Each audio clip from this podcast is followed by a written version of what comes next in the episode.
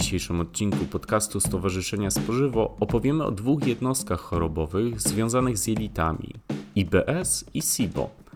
Diagnostyka chorób jelit to trudne i długotrwałe zadanie. Często polega na wykluczaniu możliwie występujących jednostek za pomocą testów i badań laboratoryjnych. Zespół jelita drażliwego, czyli IBS, nazywany również nerwicą jelit, to przewlekła choroba czynnościowa układu pokarmowego, której przyczyny nie są znane. Podstawowe objawy to zaburzenia rytmu wypróżnień, czyli biegunki i zaparcia oraz bóle brzucha i wzdęcia. IBS to powszechna jednostka, która stanowi 40% przyczyn wizyt u gastroenterologa w Stanach Zjednoczonych. Z kolei ocenia się, że w Polsce IBS dotyczy około 13% dorosłych. Objawy to skurcze, bóle brzucha, wzdęcia, naprzemienne zaparcia lub biegunki, bądź tylko jedna z tych dolegliwości. Przez długi czas IBS określano jako zaburzenie i często je bagatelizowano, ale gastroenterolodzy zmienili już podejście. WHO oficjalnie zaklasyfikowało IBS w międzynarodowej klasyfikacji chorób ICD-10. Główne przyczyny zaostrzeń objawów to błędy dietetyczne, stres emocjonalny lub uraz, leki, hormony, nietolerancje. SIBO natomiast, czyli z angielskiego Small Intestinal Bacterial Overgrowth, to zespół rozrostu bakteryjnego jelita cienkiego. W prawidłowych warunkach jelito cienkie człowieka zawiera niewielką liczbę bakterii. Stan, w którym w tej części jelita pojawia się ich duża liczba, jest patologiczny i może objawiać się szeregiem niepożądanych objawów.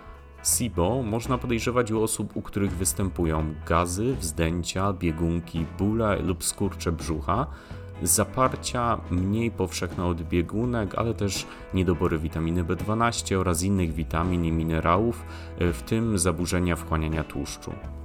W dalszej części podcastu usłyszycie o tym, jak wygląda diagnostyka tych chorób, na czym będzie polegać schemat leczenia żywieniowego, jak wygląda suplementacja i wiele innych zagadnień. Rozmowę prowadzą Żaneta Michalak, Przemysław Mijal oraz Artur Wesoły. Partnerem audycji jest Probi, producent probiotyków dopasowanych do Twoich potrzeb. Rozmawiamy dziś o dwóch jednostkach chorobowych, SIBO i IBS, i na początku warto zaznaczyć różnicę między tymi jednostkami i wyjaśnić, dlaczego w dzisiejszym odcinku je w ogóle łączymy.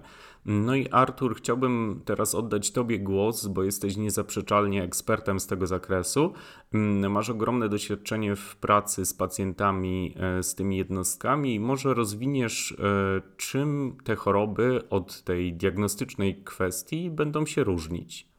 Jest dużo, dużo różnych prac naukowych, które e, łączą te dwa tematy, łączą te dwie jednostki chorobowe i starają się no, dowieść tego, która tak naprawdę jednostka chorobowa może być rozpoznana jako pierwsza, albo która jest, że tak powiem, przyczyną y, drugiej, y, a która jest skutkiem. I tak naprawdę do tej pory tego jeszcze nie ustalono. Są różne zdania, zdania na ten temat. Było takie też przekonanie przez pewien czas, że zespół jelita drażliwego jest trochę taką jednostką chorobową, która mm, można powiedzieć jest taką, takim zbiorem różnych jednostek chorobowych, tym, w tym również SIBO. Teraz się trochę od tego odchodzi i rzeczywiście bardzo mocno podkreśla się również inne przyczyny powstawania zespołu jelita drażliwego, e, nie tylko i wyłącznie chociażby SIBO, e, więc staramy się teraz tutaj te dwie jednostki odróżnić od siebie.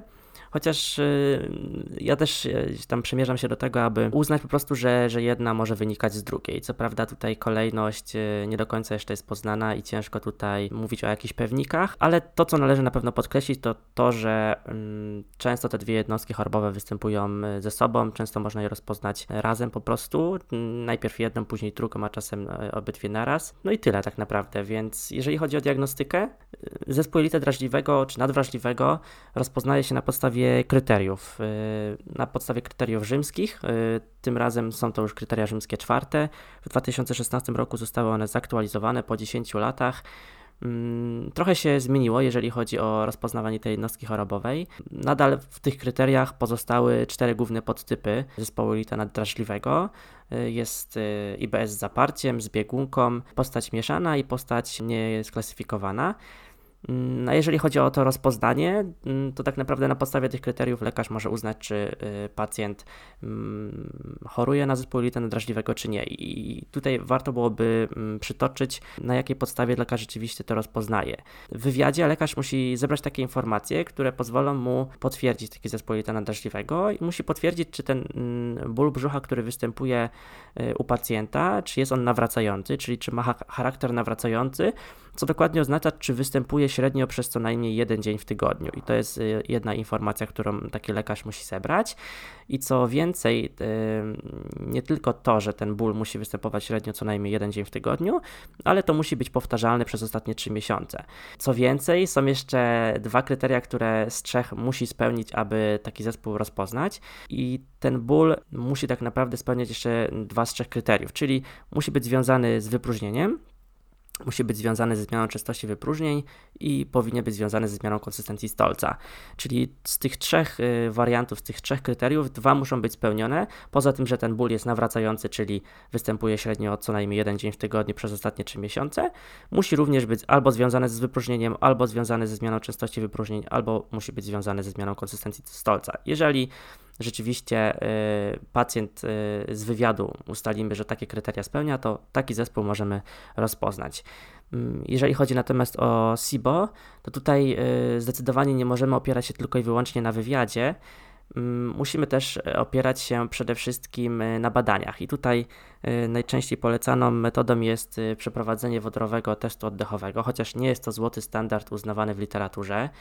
Mm, złotym standardem do rozpoznania SIBO, czyli przyrostu bakteryjnego w jelicie cienkim, jest tak naprawdę pobranie aspiratu, czyli materiału mm, treści jelitowej z dystalnej części jelita e, cienkiego, a następnie przeprowadzenie e, posiewu, tak aby mm, móc oszacować i wyliczyć tak naprawdę, jak dużo tych e, bakterii w tej pobranej próbce się znajduje, aby móc stwierdzić bądź nie stwierdzić, czy ten zespół przyrostu bakteryjnego w jelicie cienkim występuje.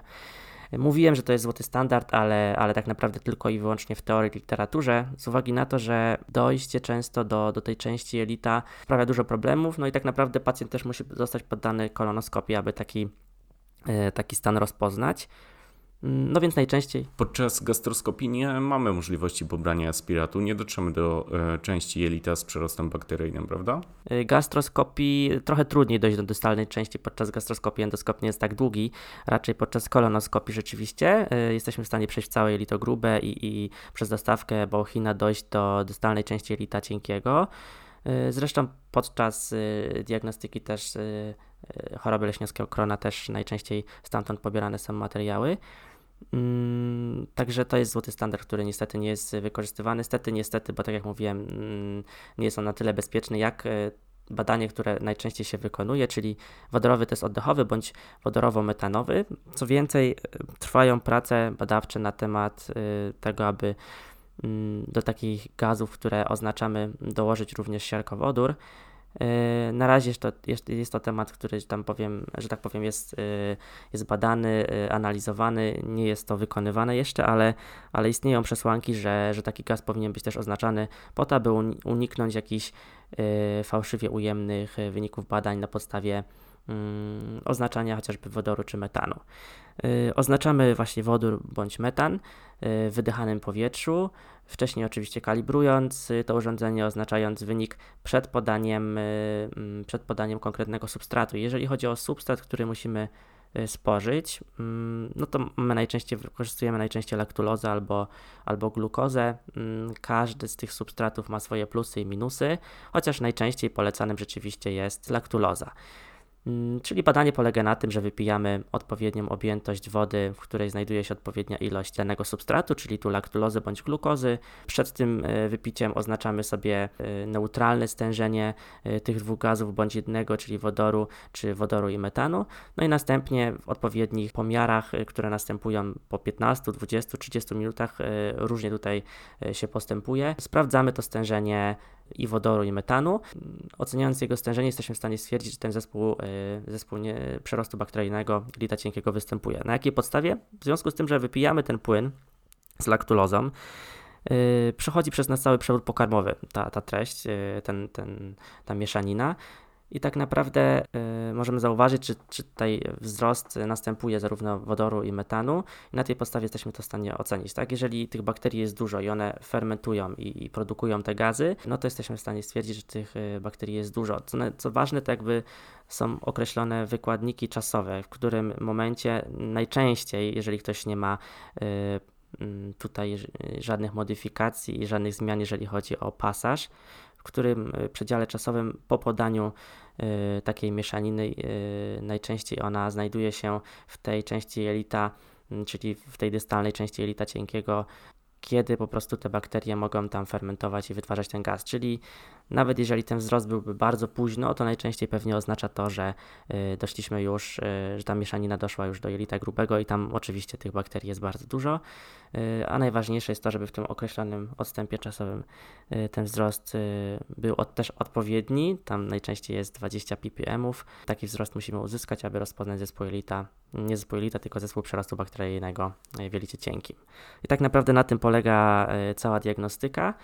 Y, oczywiście to, co też należy podkreślić, to to, aby mm, w ogóle rozpoznać zespół jelita drażliwego. Poza tymi kryteriami warto też najpierw y, zwrócić uwagę i diagnostykę pokierować w tym kierunku, aby wykluczyć różne choroby organiczne, bo y, nie wyobrażam sobie, aby móc rozpoznać zespół jelita drażliwego, nie sprawdzając przy jakichś intensywnych objawach, przy spadku masy ciała i innych, nie sprawdzając chociażby występowania mm, choroby leśniackiego krona czy wrzodziejącego zapalenia jelita grubego, jeżeli objawy mogą też to sugerować i osoba jest chociażby w młodym wieku. Także to też jest podstawa do tego, aby móc tą diagnostykę dalej pokierować w stronę zespołu jelitu drażliwego, czyli najczęściej mm, rzeczywiście mm, specjaliści gastroenterolodzy wykonują podstawowe badania, aby wyeliminować tutaj, tutaj, jakieś przyczyny organiczne czy infekcyjne, a dopiero później y, mogą rozpoznać zespół jelita drażliwego, czy kierują diagnostykę w kierunku SIBO. Ten test wodorowo-metanowy wydaje się bardzo praktycznym rozwiązaniem, właśnie szczególnie jeżeli chodzi o SIBO. Natomiast y, na ten moment, z tego co się orientuję, w, tylko w kilku miastach w Polsce można go wykonywać. Nie jest on jeszcze tak popularny. No ale podejrzewam, Artur, że y, właśnie przy diagnostyce czy SIBO, czy pewnie bardziej tutaj IBS, y, są jeszcze jakieś inne badania, które mm, mogłyby nam wskazać, że y, taka choroba toczy się w organizmie. Co byś jeszcze tutaj zaznaczył takiego istotnego poza tym testem e, oddechowym, chociaż no tak jak mówiłeś, on bardziej tutaj pomoże nam przy diagnostyce SIBO, a nie IBS, mhm. więc może bardziej teraz skupmy się na kwestii samego e, IBS. Okej, okay. no na pewno na pewno tutaj, jeżeli chodzi o IBS, to główną rolę odgrywają też objawy. Oczywiście na podstawie badań możemy odrzucić choroby organiczne i wtedy możemy się skłaniać ku diagnozie, tak jak e, mówiłem, czyli na pewno jakaś podstawowa morfologia krwi, jeżeli tam nie ma żadnych odchyleń, no to najprawdopodobniej nie mamy problemów e, z czymś bardzo poważnym, czyli z jakąś chorobą organiczną, e, z jakimś poważnym stanem zapalnym. Podobnie jeżeli chodzi o chociażby kalprotektynę, o której, o której też pewnie jeszcze trochę powiemy. Mm, tutaj też, jeżeli jak najbardziej mm, wynik takiego badania jest w normie, no to też na pewno nie mamy y, mm, za dużych podstaw, żeby twierdzić, że tam może się coś poważnego dziać. Oczywiście kalprotektyna to też nie jest w 100% swoiste i dokładne badanie, tak więc y, tu czułość i swoistość też nie jest 100%, y, takiego badania nie ma, więc oczywiście może być jakieś ryzyko błędu, ale jest ono na pewno znikome. Chociaż jest wiele też różnych sytuacji, kiedy taki wynik może być zafałszowany. W każdym razie na pewno kalprotektyna, na pewno morfologia. Jeżeli chodzi też chociażby o SIBO, coś co może nam wskazać, że taki problem występuje, jest y, badanie ogólne KAO, czy badanie resztek pokarmowych w kale. Jeżeli tam znajdują się duże ilości tłuszczu, y, to to też może wskazywać na zaburzenia trawienia tłuszczu, co najczęściej y, związane jest właśnie z występowaniem SIBO. Oczywiście zewnątrz wydzielnicza zaburzenia zewnątrzwycielnicze trzustki też mogą e, tutaj dotyczyć e, takich problemów z trawieniem tłuszczy i to często może na przykład dotyczyć pacjentów z mukowiscydozą, no ale są to już rzadsze przypadki niż chociażby występowanie SIBO, także zaburzenia w trawieniu tłuszczów, które możemy rozpoznać na podstawie takiego badania, często idą w parze właśnie z występowaniem zespołu przyrostu bakteryjnego w jelicie cienkim. Także to też e, takie dosyć tanie, podstawowe badanie, które może nas ukierunkować w tym przypadku. Yy, no jeżeli chodzi o jakieś inne badania, yy, wydaje mi się, że no nie ma takich stuprocentowych pewników, które nam na to wskażą. mm, i na raczej, raczej na niczym innym bym się nie opierał, chyba że ewentualnie jeszcze na, e, jeżeli byśmy oznaczali witaminy rozpuszczalne w tłuszczach, jeżeli są jakieś niedobory, to najprawdopodobniej też mamy problem z trawieniem tłuszczy i wchłanianiem tych witamin, więc jakieś tutaj zaburzenia wchłaniania na podstawie innych, innych badań możemy tutaj może nie rozpoznać, ale skłaniać się ku temu, więc to też może być związane z SIBO, więc jakiś tak, jakoś tak pośrednio możemy być ukierunkowani w, w tym kierunku. Mhm. No i jaki jest kolejny etap y, po diagnostyce? Co taki pacjent powinien zrobić? Gdzie się udać? Y, co powinien zmienić w swoim trybie życia? Mhm. Znaczy, jeżeli chodzi o, o IBS, bo, bo zakładam, że pytasz i o IBS i o SIBO, Mhm. To ja może powiem o, o SIBO, a o IBS-ie zostawię Przemkowi, bo on też na pewno ma trochę na ten temat do powiedzenia. E, jeżeli chodzi o samo SIBO, mm, no to rozpoznajemy właśnie taki stan, kiedy tych bakterii w jelicie cienkim, szczególnie w dystalnej części, jest zbyt dużo niż być tam powinno. Yy, dlatego musimy najczęściej za pomocą farmakoterapii yy, usunąć te bakterie. I tutaj mm, najczęściej przytaczanym w badaniach naukowych i też praktycznie najczęściej wykorzystywanym yy, związkiem czy substancją jest rifaxymina, która występuje w postaci handlowej pod nazwą Xifaxan, jeżeli chodzi o nasz kraj. I taki rzeczywiście antybiotyk, chociaż ja lubię go nazywać eubiotykiem, z uwagi na to, że mm, ten związek nie wchłania się praktycznie w ogóle e, z naszego przewodu pokarmowego, czyli tak naprawdę działa głównie w przewodzie pokarmowym. E, oczywiście są tutaj dyskusje, czy on wpływa bardzo mocno na mikrobiotę jelitową, jeżeli chodzi o jelite grube, czy nie. Mm, tutaj pozostawiam ten temat jeszcze chyba otwarty, aczkolwiek to jest związek, który wykazuje bardzo dobrą skuteczność, y, jeżeli chodzi o usuwanie tego przerostu bakteryjnego w jelicie cienkim i najczęściej jest wykorzystywany. W zależności od tego, czy to badanie opiera się tylko i wyłącznie mm, na pomiarze wodoru czy metanu, możemy rozpoznać mm, albo zasugerować, czy mamy do czynienia też y, z postacią taką zaparciową czy biegunkową, chociaż oczywiście przed takim badaniem każdy specjalista przeprowadza krótki wywiad, y, więc tutaj już na podstawie wywiadu jest w stanie stwierdzić, z którą postacią mamy do czynienia, ale takie y, dokładne wyniki też są w stanie nas ukierunkować, a w zasadzie lekarze, nie dietetyków, w kierunku leczenia mm, farmakologią, tak? Czyli czy włączamy tylko i wyłącznie jeden antybiotyk, czasem stosuje się różne kombinacje, chociaż dla nas to mhm. też jest bardzo cenna informacja, bo oczywiście zalecenia dietetyczne też muszą być ukierunkowane w zależności od y, towarzyszących objawów, czy mamy zaparcia, czy biegunki, czy postać mieszana, co tak naprawdę u nas y, przeważa. Także na pewno antybiotyki.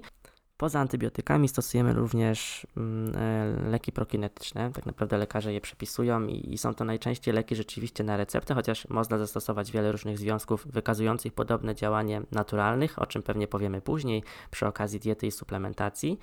No ale są to między innymi, e, są to między innymi takie leki jak e, Prokit, leki, które mm, zawierają taki związek jak tribemutyna, czyli chociażby Tribux, duspatalin. To są takie leki, które rzeczywiście działają spazmolitycznie, prokinetycznie, e, coś co może załagodzić objawy, ale też e, zmniejszyć nawrotowość takiego stanu, bo to należy zaznaczyć, że często SIBO wykazuje się dużą nawrotowością, czyli mamy często nawrót takiego przerostu po leczeniu.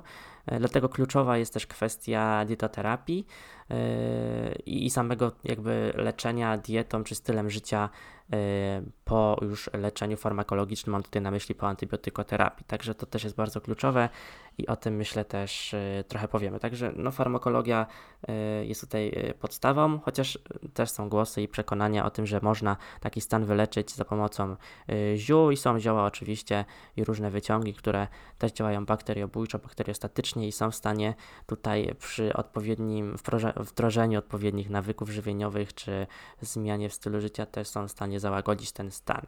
No ale oczywiście na pierwszy rzut wychodzi tutaj farmakoterapia, yy, związek rifaxymina w postaci preparatu Xifaxan, yy, najczęściej przepisywany rzeczywiście i, i wykazujący dużą skuteczność.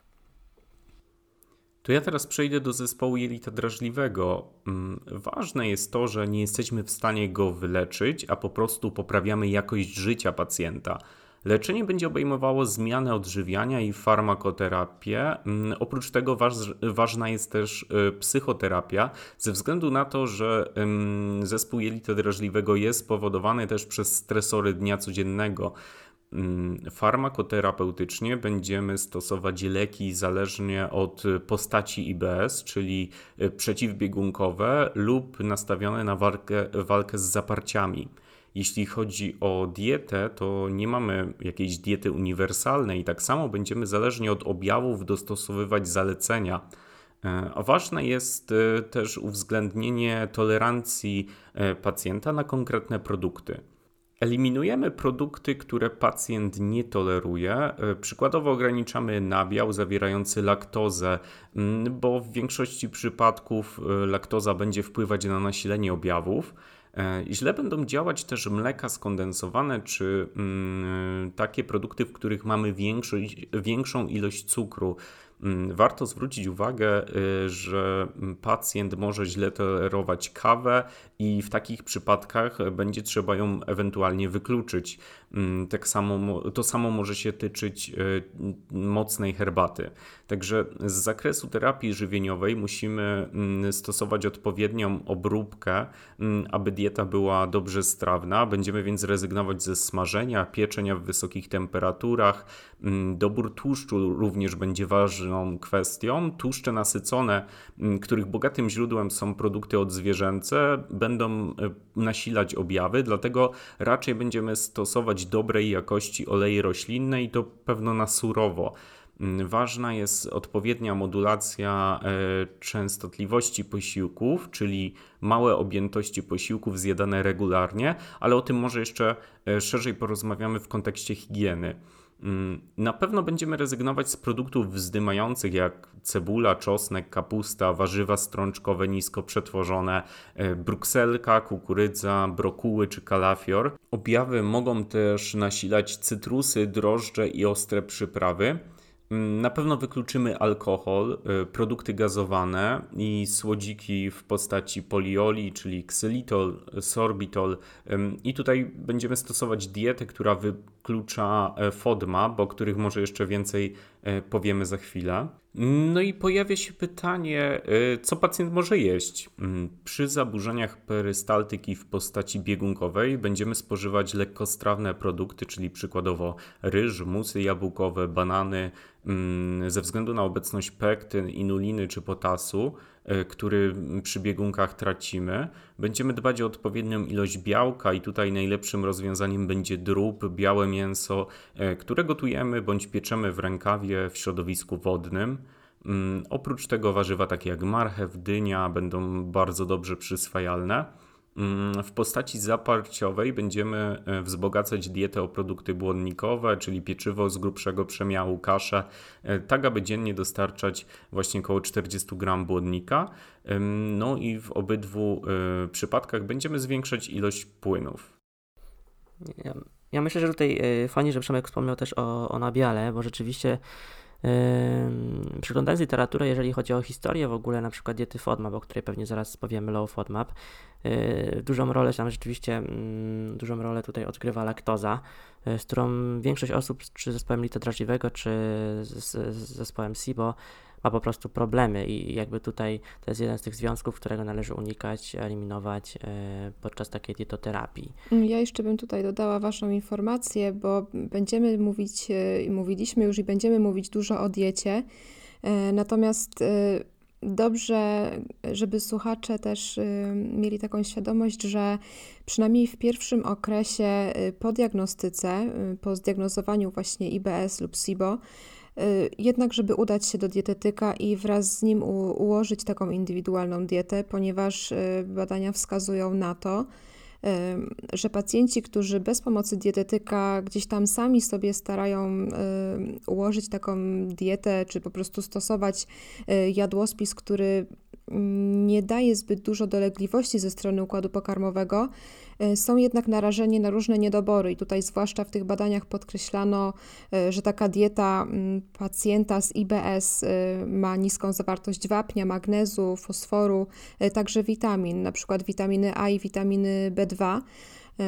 Dlatego no właśnie tutaj taki apel zarówno do pacjentów, żeby jednak przynajmniej w okresie, kiedy uczą się tak naprawdę dopiero zasad diety przy IBS, żeby jednak zwrócili się do specjalisty. No i z drugiej strony apel do samych specjalistów, żeby jednak monitorowali też te ilości wspomnianych składników w diecie, czyli to będzie właśnie jeszcze raz wapń, magnez, fosfor, witamina B2, witamina A. To prawda, w wypadku obydwu chorób bardzo dużo pomoże natychmiastowy kontakt z dietetykiem, ze względu na to, żeby e, od razu zastosować dietę, która łagodzi objawy i mm, wprowadzenie odpowiednich nawyków żywieniowych e, po rozpoznaniu e, choroby będzie niezwykle istotne, żeby u pacjenta, u tej osoby chorej po prostu poprawić komfort życia i zniwelować te problemy. No i tak jak Żaneta wspomniała, dieta restrykcyjna, lekkostrawna będzie po jakimś czasie powodować niedobory, dlatego warto ją komponować z specjalistą przy pomocy odpowiednich programów, żeby faktycznie monitorować podaż niektórych elementów i po prostu uzupełniać niedobory, na przykład suplementami, jeśli, jeśli nie jesteśmy w stanie skomponować pełnowartościowej diety. Mhm, tak, tak, to rzeczywiście, e, bo ja kiedyś też słyszałem taką anegdotę. E, jeden z dietetyków e, polecał swoim pacjentom po prostu korzystanie z aplikacji Monash University Mm, która jakby opiera się na zasadach diety Low FODMAP, która stworzyła tak naprawdę tą dietę, jeżeli chodzi o pracowników tej uczelni. No i gdzieś tam pacjent mógłby sobie sam świetnie poradzić, bo stosując się do zaleceń w tej aplikacji może wybierać produkty, które są bogate w te związki lub nie, ale rzeczywiście mm, przez to, że ten pacjent będzie w związku z, z, poprawą swojego samopoczucia, jeżeli takie zauważy po stosowaniu tej diety, to bardzo będzie mu trudno wrócić do, do tych produktów, które być może mógłby spożywać, ale w mniejszych ilościach. I ciężko tutaj będzie wejść w ten drugi etap, który jest bardzo ważny podczas stosowania tej diety. No i to, co Żaneta i Przemek mówili, często właśnie to prowadzi do y, niedoborów, bo po prostu jesteśmy przy takim ograniczonym jadłospisie i spożywamy cały czas to samo w związku z tym, że czujemy się ok, no ale później, jeżeli pogłębimy swoje rzeczywiście niedobory, to tak naprawdę ten stan też się może pogorszyć, a co, co więcej, y, mogą dojść też inne objawy, więc y, to rzeczywiście warto mocno podkreślić. Ale czy to znaczy, Artur, że y, jesteś przeciwko tej aplikacji Monash University? Bo właśnie ja często polecam swoim pacjentom tą aplikację, oczywiście jako taka gdzieś tam taka pomoc po prostu do mojego jadłospisu, gdyby chcieli sobie wymienić jakieś poszczególne produkty, czy owoce, czy warzywa no to myślę, że jest to super baza produktów. E, też dodam, że mm, dla osób, które nie wiedzą dokładnie o co chodzi w tej aplikacji, mamy tam ogromną bazę produktów e, spożywczych, która jest podzielona na trzy grupy: e, zieloną, żółtą i czerwoną. I ten podział jest w zależności od tego, na ile dany produkt pod względem zawartości FODMAP jest bezpieczny dla pacjenta z IBS. Do tego jeszcze bardzo dużo w tej aplikacji można sobie po prostu poczytać o tej chorobie. Jest wiele przepisów na posiłki, które które y, są zgodne z dietą ubogą w FODMAP, także no, ja jestem y, zachwycona tą aplikacją, a z drugiej strony brakuje mi jej takiego polskiego, dobrego odpowiednika. Mhm, to prawda, właśnie nie ma polskiego tłumaczenia, jest ona, jest ona anglojęzyczna. Y, ale jak najbardziej nie jestem przeciwnikiem. Mm, takie rozwiązanie, jak ty stosujesz, czyli pod kontrolą dietetyka pacjent może z niej korzystać i wymieniać sobie produkty, jak najbardziej jest to w porządku. Y, jak najbardziej ta aplikacja jest w porządku, właśnie jeżeli chodzi o współpracę dietetyczną, kiedy dietetyk y, poleca taką aplikację, tak jak ty to robisz, i, i ten pacjent może sobie Mm, te produkty wymieniać, rotować w zależności od tego, mm, jak dużą zawartość tych FODMAPów te produkty mają, więc może sobie po prostu je wybierać, szczególnie te y, wyświetlone czy oznaczone kolorem zielonym. Bardziej tutaj y, widziałbym więcej zagrożeń w przypadku osób, które tylko i wyłącznie opierają się na tej aplikacji i, nie są pod kontrolą dietetyka, bo tak jak mówiłem, łatwo tutaj o monotonię w tym jadłospisie i brak wejścia w tą drugą fazę, y, gdzie rozszerzamy ten jadłospis, no to z uwagi bardziej na takie psychologiczne podłoże, że po prostu pacjent czuje się dobrze, więc stwierdzi, że po prostu tak będzie jadł przez dłuższy czas czy do końca życia, a to, to na pewno nie jest dobrym rozwiązaniem, bo ta pierwsza faza rzeczywiście eliminacji e, no jest bardzo rygorystyczna i tam eliminujemy bardzo dużo produktów, więc rzeczywiście przez dłuższy czas stosując taką eliminację możemy się wystawić na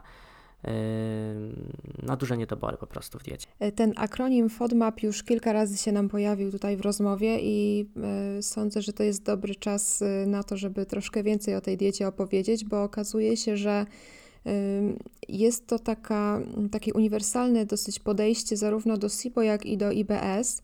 Może y, Przemek opowiedz proszę, y, na czym polega ta dieta FODMAP? Czy według Ciebie jest ona rygorystyczna, czy nie do końca i czy można jednak mimo wszystko zrobić takie smaczne posiłki na diecie FODMAP? Y, jak Ty do tego podchodzisz? Mhm. FODMAP to skrót, który po raz pierwszy został użyty właśnie przez naukowców z australijskiego Monash University i e, odkryli oni, że pewne rodzaje węglowodanów są odpowiedzialne za pojawienie się objawów IBS. Do nich e, będą należeć właśnie fermentujące oligosacharydy, disacharydy, monosacharydy i poliole, stąd właśnie ta nazwa. Mm, do takich mm, węglowodanów już konkretniej zalicza się fruktozę, fruktany, laktozę, o której już mówiliśmy e, i poliole, mm, których, e, czyli słodziki pochodzenia naturalnego jak ksylitol, sorbitol, mannitol, erytrytol. I wprowadzenie diety FODMAP y, nie jest trudne, ale warto skorzystać właśnie z gotowych źródeł. Na pewno ta dieta pozwala na złagodzenie, a często także ustąpienie niektórych objawów IBS. Dietę wprowadza się w dwóch fazach: eliminacyjnej, polegającej na wyeliminowaniu wszystkich produktów z listy FODMAP, oraz drugiej fazy, w której stopniowo wprowadza się produkty z listy zakazanej z jednoczesnym sprawdzaniem reakcji organizmu i ewentualnej e, eliminacji tego, co pacjent faktycznie źle toleruje. Warto podkreślić też to, że y, ta dieta y, low FODMAP y, nie polega na tym, jak niektórzy myślą, że zupełnie eliminujemy po prostu węglowodany z diety, bo z takimi opiniami też się spotkałam, e, tylko po prostu konkretne rodzaje węglowodanów trzeba z tej diety usunąć. No i właśnie dzięki temu, y, że najpierw eliminujemy wszystkie te mm, takie problematyczne produkty, y, możemy właśnie y, wyeliminować też objawy lub spowodować, że przynajmniej w dużej części one ustąpią, ale to też nie jest tak, że już na całe życie musimy je wyeliminować, tylko po prostu potem wprowadzamy powoli znowu Y, małymi krokami wszystkie te produkty z listy zakazanej. No i też cały czas monitorujemy właśnie jak reaguje organizm pacjenta. Jeżeli na jakiś produkt zareaguje znowu dolegliwościami, no to znów cofamy się o krok i, i wracamy do takiego bardziej rygorystycznego jadłospisu. Y, natomiast Ostatecznie też, jak tutaj już podkreślaliśmy nieraz, e, jest taka e, jak najbardziej możliwość, żeby wyjść e, z tych problemów właśnie z SIBO czy z IBS, tylko po prostu no tutaj kwestia wykonania dość dużej ilości pracy, takiej wspólnej i specjalisty i pacjenta, też tutaj zmiana stylu życia bardzo dużo ma, bardzo dużą rolę odgrywa. E, więc może właśnie parę słów na ten temat. Jak inne kwestie poza dietą mogą wpływać na mm, objawowość tych chorób? Czy są jakieś działania, które możemy podjąć, jakieś zmiany w trybie życia, które będą pozytywnie wpływały też właśnie na zmniejszenie objawów tych chorób? Artur? Mhm. E, no na pewno, no jakby to nie tylko zmiana nawyków żywieniowych, czy, czy wprowadzenie określonej dietoterapii, to jak najbardziej jest y, mega istotne. Przemek też wspominał i, i, i to też warto podkreślić, jeżeli chodzi o takie podłoże psychosomatyczne y, w zaburzeniach, które dzisiaj omawiamy, czyli przede wszystkim w zespole i to nadrażliwego. Teraz coraz więcej się o tym mówi rzeczywiście, że Yy, no widząc też yy, nasz świat po prostu, jak się zmienia i to, jak funkcjonujemy, że, że tego stresu permanentnego jest bardzo dużo.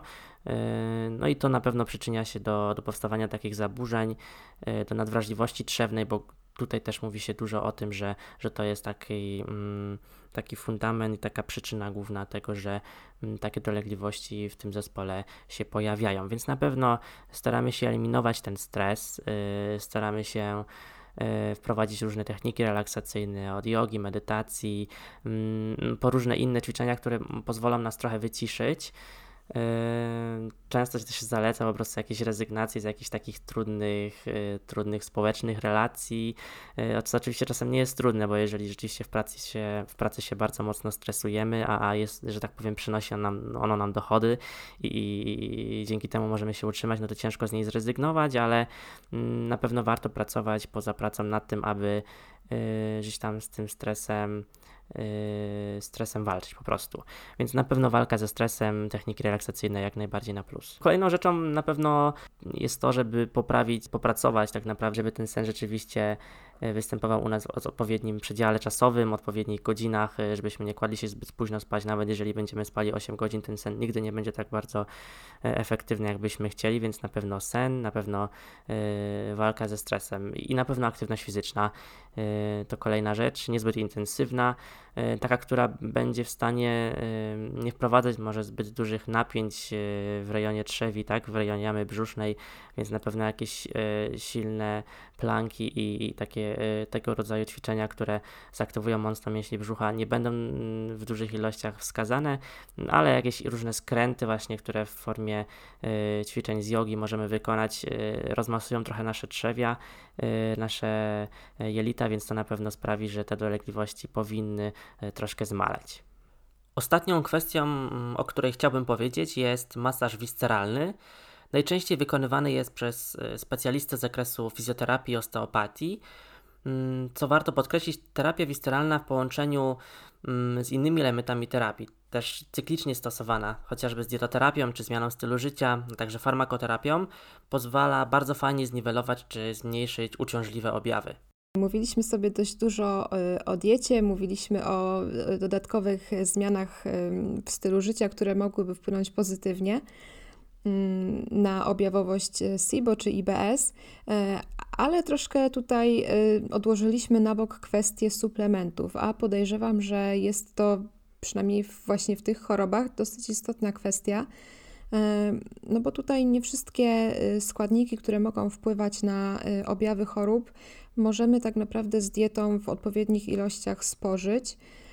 Może są też pewne składniki, które po prostu w większych ilościach y, stosowane właśnie jako suplementy będą tutaj pozytywnie nam oddziaływać na zdrowie. Jakie macie na ten temat zdanie i co polecacie pacjentom w tej sytuacji? Artur wcześniej powiedział o iberogaście i ibesanie. Oprócz tego warto zwrócić uwagę na rolę witaminy D w regulacji zaparć i przez to każdemu pacjentowi mm, będziemy tu rekomendować sprawdzenie poziomu metabolitu witaminy D w krwi i mm, zastosowanie odpowiedniej suplementacji, np. pod okiem lekarza. Mm, dodatkowo y, warto się zastanowić nad maślanem sodu, który będzie wspierał regenerację nabłonka ściany jelita. No a ogromną już rolę będą odgrywać probiotyki i mamy dedykowany pod tą jednostkę preparat Sanprobi IBS, który zawiera bakterię Lactobacillus plantarum 299V. I taki preparat monoszczepowy ma klinicznie udowodnione działanie, korzystnie wpływające na mm, poprawę jakości życia osób z zespołem jelita drażliwego. Mm, we wzbogaceniu mikrobiomu można później e, korzystać z preparatu wieloszczepowego jak Sanprobi Barrier, mm, no, który też stosujemy mm, w trakcie i po antybiotykoterapii. Mhm. Bardzo dużo badań rzeczywiście jest y, na temat y, takich podstawowych szczepów, bo to co, to, co istotne, to, to aby korzystać z szczepów czy z probiotyków, które mają właściwości szczepozależne, czyli nie korzystamy po prostu z jakiegoś gotowego probiotyku, który pierwszy lepszy znajdziemy rzeczywiście w aptece, tylko takie dedykowane stricte dla konkretnych, y, do konkretnych jednostek chorobowych, w tym przypadku zespołu lita nadwrażliwego. Preparat występujący na rynku pod nazwą Sanprobi IBS, zawierający jeden szczep bakterii probiotycznych, czyli Lactobacillus plantarum 299V. Jest to szczep bardzo dobrze przebadany, wykazuje rzeczywiście silne właściwości adhezyjne do nabłonka w jelitach i pozytywnie wpływa na poprawę stanu mikrobioty jelitowej. Yy, to, to na pewno ten preparat. Przemek mówił też o innym preparacie. Sanprobi Barrier też rzeczywiście fajnie się może sprawdzić, żeby tutaj wpłynąć na naszą barierę jelitową, bo to, co też należy podkreślić, to często przy, nawet przy występowaniu zespołu jelita nadwrażliwego mamy do czynienia yy, z, rozszczelnieniem, z rozszczelnieniem bariery jelitowej. Więc należy też na nią wpłynąć, aby ją uszczelnić. No i tutaj poza probiotykami, o których mówiliśmy, czyli chociażby preparat Probi Barrier, Lactobacillus rhamnosus, na przykład taki preparat jak Logic czy LGG, po prostu te szczepy będą fajnie działać, no ale przede wszystkim Probi IBS, IBS, nie tylko z tego powodu, że ma on określony szczep, ale też jest to preparat monoszczepowy, który najczęściej na początku podczas probiotykoterapii się zaleca. Myślę, że poza probiotykami warto też tutaj wspomnieć o, o roli chociażby L-glutaminy, którą często stosujemy w przypadku chorób zapalnych jelit, gdzie tutaj to rozszczel rozszczelnienie bariery jelitowej jest bardzo duże, mm, po to, aby tutaj troficznie zadziałać na tą barierę jelitową, no ale też yy, fajnie się sprawdzi yy, kurkumina, chociażby w, w, formie dodatku kurkumy do diety, czy, czy jakaś, yy, jakaś witamina E, którą też również w diecie możemy przemycić w formie stosowania mm, tłuszczy roślinnych, olejów roślinnych. Także mm, takie związki bym tutaj jeszcze wymienił jako y, bardzo istotne w, y, w aspekcie uszczelnienia bariery jelitowej poza prebiotykoterapią, a także poza na przykład stosowaniem y, kwasu masłowego.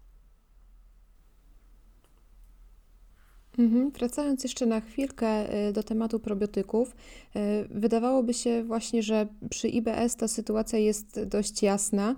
Y, mamy konkretne szczepy, które są pomocne w tej chorobie. Mamy też konkretne produkty, jak sam Probi IBS na przykład.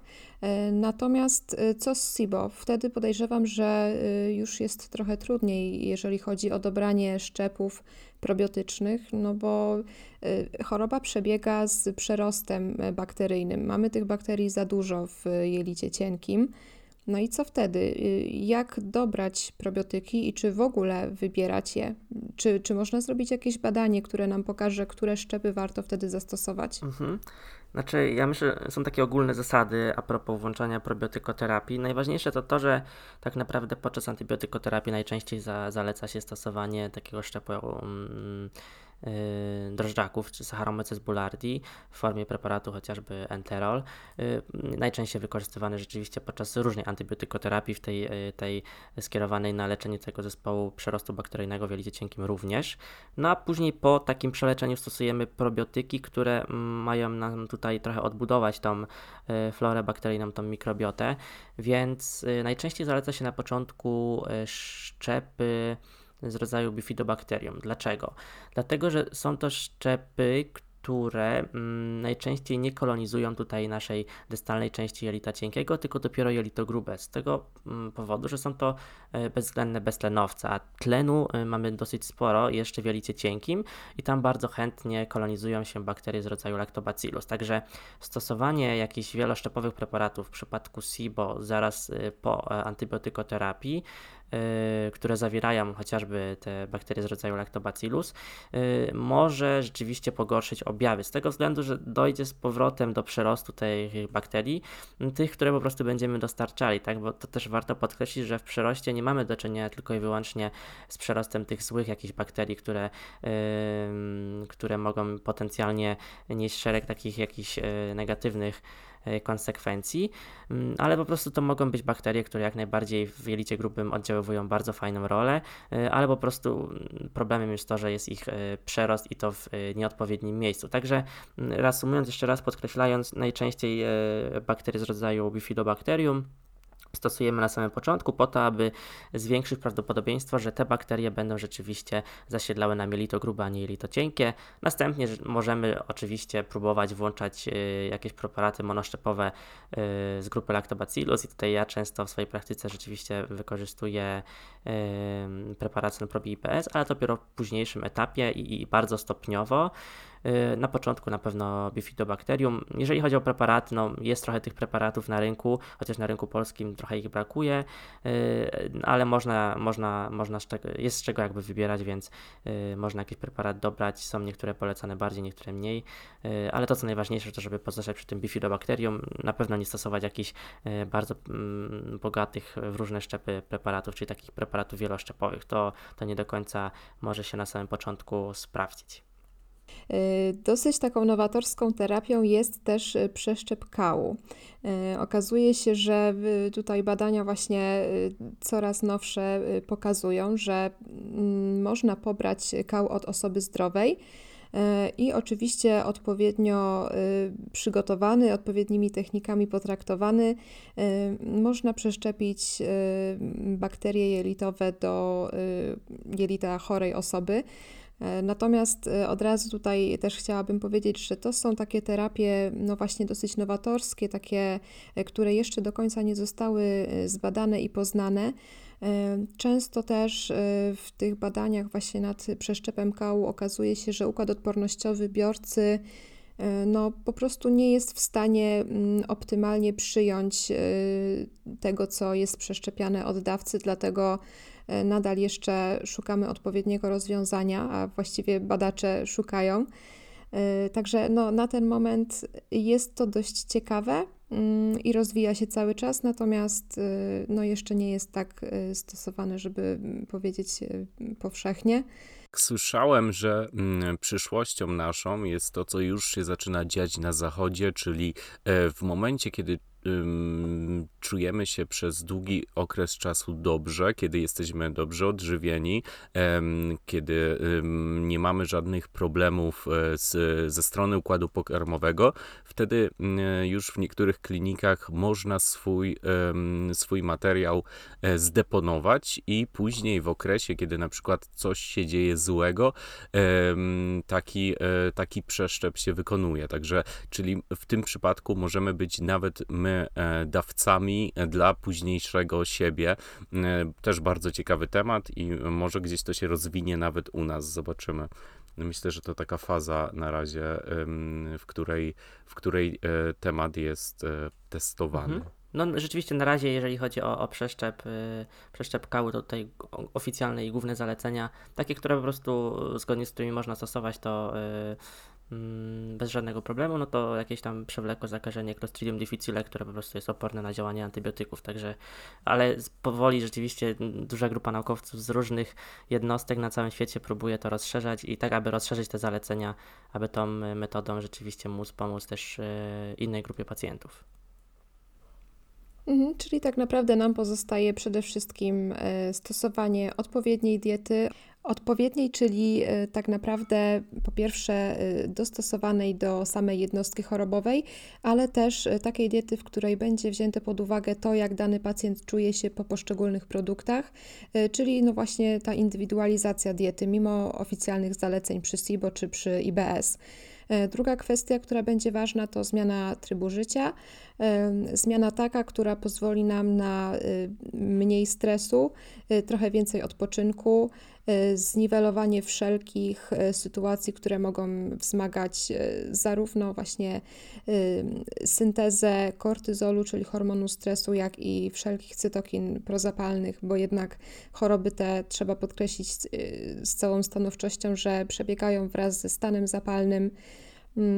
I to też nie jest tak, że y, robimy to wszystko tylko po to, żeby pacjent y, poczuł się lepiej ze strony układu pokarmowego, y, ale jednak trzeba mieć tę świadomość, że jeżeli nie zajmiemy się tymi chorobami mm, odpowiednio i, i w odpowiednim czasie, to gdzieś tam mogą dalej przerodzić się w inne zaburzenia zdrowotne, chociażby przebiegające właśnie z tymi niedoborami, które wcześniej wspominaliśmy.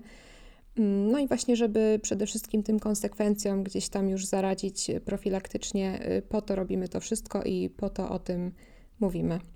Mhm. Dużo mówiliśmy o diecie low FODMAP i ona rzeczywiście jest tutaj takim podstawowym e, i najczęściej stosowanym rozwiązaniem, jeżeli chodzi o dietoterapię, czy to zespołu jelita nadwrażliwego, czy e, zespołu przyrostu bakteryjnego w jelicie cienkim, jak najbardziej, ale też warto chyba podkreślić, że są również inne rozwiązania, jak dieta SCD, czyli dieta specyficznych węglowodanów, w której no, przez pewien okres unikamy po prostu tak naprawdę podaży węglowodanów złożonych, dopuszczalne są jedynie niektóre węglowodany w formie dwucukrów. E, czy nawet węglowodanów prostych, po to, aby uniknąć gdzieś tam fermentacji w dalszym e, odcinku naszego przewodu pokarmowego, w dalszym odcinku jelita cienkiego. Yy, I też dieta GAPS często też jest wykorzystywana. Mm, niekoniecznie wszystkie te diety są yy, wykorzystywane stricte zgodnie ze swoimi zasadami, tylko często właśnie wprowadzamy indywidualne modyfikacje w zależności od objawów czy stanu pacjenta. No ale też warto powiedzieć, że często stosujemy różne kombinacje tych yy, modeli żywieniowych po to, aby jak najbardziej zoptymalizować to, to rozwiązanie dla naszego pacjenta. To jedna rzecz, którą chciałem podkreślić, mm, ale jeszcze mm, też zapomniałem powiedzieć o, o zespole lita nadwrażliwego, że często jakby przyczyną nie tylko jest gdzieś tam nadmierny stres, czy, czy na przykład, nie wiem, problemy trawienne, ale często jakieś infekcje pasożytnicze, wirusowe czy bakteryjne, yy, ale też często problemy hormonalne, a czasem problemy z serotoniną. Często pacjenci yy, z postacią biegunkową mają po prostu w, świetle jelita zbyt dużo tej serotoniny tam te receptory, które, za pomocą których ta serotonina jest wchłaniana, one nieodpowiednio dobrze działają i, to właśnie powoduje przyspieszenie perystaltyki jelit i często właśnie powoduje biegunkę, więc czasem w takich przypadkach stosuje się właśnie leki z grupy SSRI, czyli takie leki przeciwdepresyjne i rzeczywiście takie podejście psychosomatyczne, psychologiczne, czy właśnie nawet psychiatryczne często też daje dużą ulgę, szczególnie u osób, gdzie podłożem takich objawów jest rzeczywiście stres, czy, czy tutaj właśnie aspekt psychologiczny, e, nie tyle na przykład zaburzenia trawienne i inne, czy jakieś infekcje, które też powinniśmy wtedy wyleczyć, tylko rzeczywiście jakieś zaburzenia psychologiczne. To takie podejście też będzie bardzo fajnie e, działało. No tak, nie za, jakby nie bez powodu mówi się, że jelita to nasz drugi mózg. Y, jeszcze ostatnia kwestia z mojej strony, bo mówiliśmy o laktozie. Jest to problematyczny związek, jeżeli chodzi o IBS i SIBO i no, zgodzimy się, że warto go eliminować. Mm, ale co z tym glutenem? Y, to też jest pewnie dosyć ciekawe dla naszych słuchaczy i y, może byście na ten temat jeszcze mogli tutaj coś powiedzieć. Eliminować czy nie? Znaczy, zgodnie z założeniami diety Low FODMAP, na początku unikamy na pewno pszenicy i innych zbóż, które ten gluten mogą zawierać. Y, więc na pewno stosując się, y, stosując się do zasad tej diety, tego podejścia żywieniowego, jak najbardziej no musimy to na początku eliminować. Y, no ale też nie zalecałbym, żeby eliminować to na zawsze, prawda? Czy niektóre źródła na przykład, być może nie tylko sam gluten nam szkodzi, ale jakieś inne związki obecne w niektórych zbożach, więc może niektóre zboża nam będą szkodzić, inne nie, więc tutaj właśnie takie podejście indywidualne, ocena tego, co nam szkodzi, praca z dzienniczkiem właśnie żywienia, i tutaj ze specjalistą, z dietetykiem analizowanie tego yy, na pewno będzie najbardziej takim optymalnym rozwiązaniem. I teraz też się dosyć dużo mówi, że rzeczywiście te problemy trawienne czy z układu pokarmowego bardziej wynikają z obecności fruktanu w diecie innych tych yy, związków z grupy FODMAP niż samego glutenu, więc no raczej byłbym skłonny do tego, żeby ostrożnie do tego podejść. Y, szczególnie osób, które nigdy nie były diagnozowane w kierunku celiaki, więc y, po prostu staramy się optymalnie podejść do każdego pacjenta. Mm, Artur, myślę, że jeszcze na koniec warto wspomnieć o czymś, y, co zostało pominięte wcześniej, a myślę, że warto, mm, czyli o MMC, o mioelektrycznym kompleksie wędrującym. Możesz tutaj naszych słuchaczy wprowadzić w ten temat? Okej. Okay. Y, rzeczywiście nie wspomnieliśmy o, o, dosyć istotnej kwestii, jeżeli chodzi o samą etiopatogenezę czy etiologię y, powstawania SIBO, y, no bo podłoże może być różnorodne, ale rzeczywiście zaburzenia mioelektrycznego kompleksu wędrującego są tutaj podstawą i, rzeczywiście dotyczą większości osób z tymi problemami, czy to zespołem lita nadwrażliwego, czy zespołem przerostu bakteryjnego w jelcie cienkim. Jest to tak naprawdę taki kompleks, który odpowiada za mm, odpowiednie odpowiednie oczyszczenie światła jelita po spożytym posiłku i on często aktywuje się mm, tam 30 minut, różne źródła podają po spożytym posiłku i dlatego nawet czasem później, czy 60 minut, czasem nawet y, półtorej godziny po, y, tak naprawdę ten kompleks powinien być y, aktywowany u takiej zdrowej osoby kilkanaście razy na dobę przynajmniej na przykład, albo chociażby mm, pod dziesiątkę powinien podchodzić, tak? A u takiej osoby, która ma y, problemy z tym kompleksem, on jest aktywowany na przykład 1, 2, 3 razy na dobę. I to jest problem, dlatego że w tym świetle jelita tak naprawdę cały czas gromadzi się ta treść jelitowa. Y, nawet jeżeli już coś jest strawione, wchłonięte, tam zostają jakieś resztki, to nie jest oczyszczone i dlatego tutaj bakterie mają świetną pożywkę do tego, żeby tutaj fermentować i sobie y, działać. I dlatego później towarzyszą temu różne objawy. Także o ten mioelektryczny kompleks jak nale na, najbardziej należy dbać, szczególnie właśnie osób z zespołem przyrostu jelita, mm, zespołem przyrostu bakteryjnego w jelicie cienkim, yy, chociażby poprzez yy, nie chcę powiedzieć poszczenie, ale mm, ograniczenie podjadania, czyli yy, wyznaczamy sobie na przykład nie 5, 6, 7 posiłków, jak to w przypadku na przykład podejścia czasem do y, refluksu, gdzie staramy się, żeby ten żołądek nie był zbyt napełniany mocno od razu, tylko rzeczywiście, żeby te porcje były rozłożone w ciągu dnia. Tutaj staramy się podejść do tego, aby te posiłki yy, były skomponowane w ilości 3-4 w ciągu dnia, tak żeby zachować te 3-4 nawet 4,5 czasem godzinne przerwy pomiędzy posiłkami, tak aby móc dać czas aktywować się temu kompleksowi, aby te rzeczywiście jelita były możliwie jak najbardziej,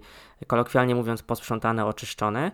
E, więc to jest na pewno jedna z tych e, zasad, e, czyli odpowiednie poszczenie. Na pewno odpowiedni taki post nocny, czyli też nie jemy o 21, a zaraz rano wstajemy do pracy i jemy już na przykład o 4 czy 5. Jakby to też jest kompletnie złe rozwiązanie.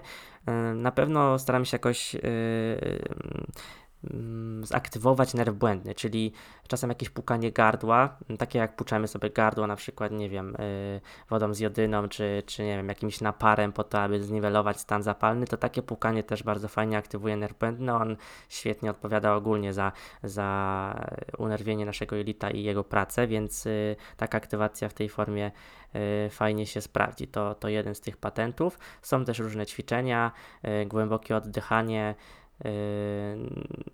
to są takie techniki, które pozwalają ten błędny aktywować i pracować też na, nad tym kompleksem. No i na pewno też yy, te leki prokinetyczne czy związki, które wykazują działanie prokinetyczne, takie jakby chociażby imbir, na pewno będą fajnie wpływały na to, aby ten kompleks mógł lepiej działać, co prawdopodobnie yy, no nie, zapo nie, zapo nie zapobiegnie, ale może tutaj na, możemy uniknąć przez to yy, nawrotu takiego SIBO, więc yy, no to jest też bardzo ważna kwestia. Jest bardzo dużo informacji, o których nie powiedzieliśmy jeszcze i które chcielibyśmy tutaj przekazać, ale czasu, czasu jest mało, więc pewnie jeszcze jest kilka rzeczy, o których zapomnieliśmy, ale dobrze, że Przemek czuwa i przypomniał nam o tym MMC, bo to bardzo istotne z punktu etiologii rzeczywiście.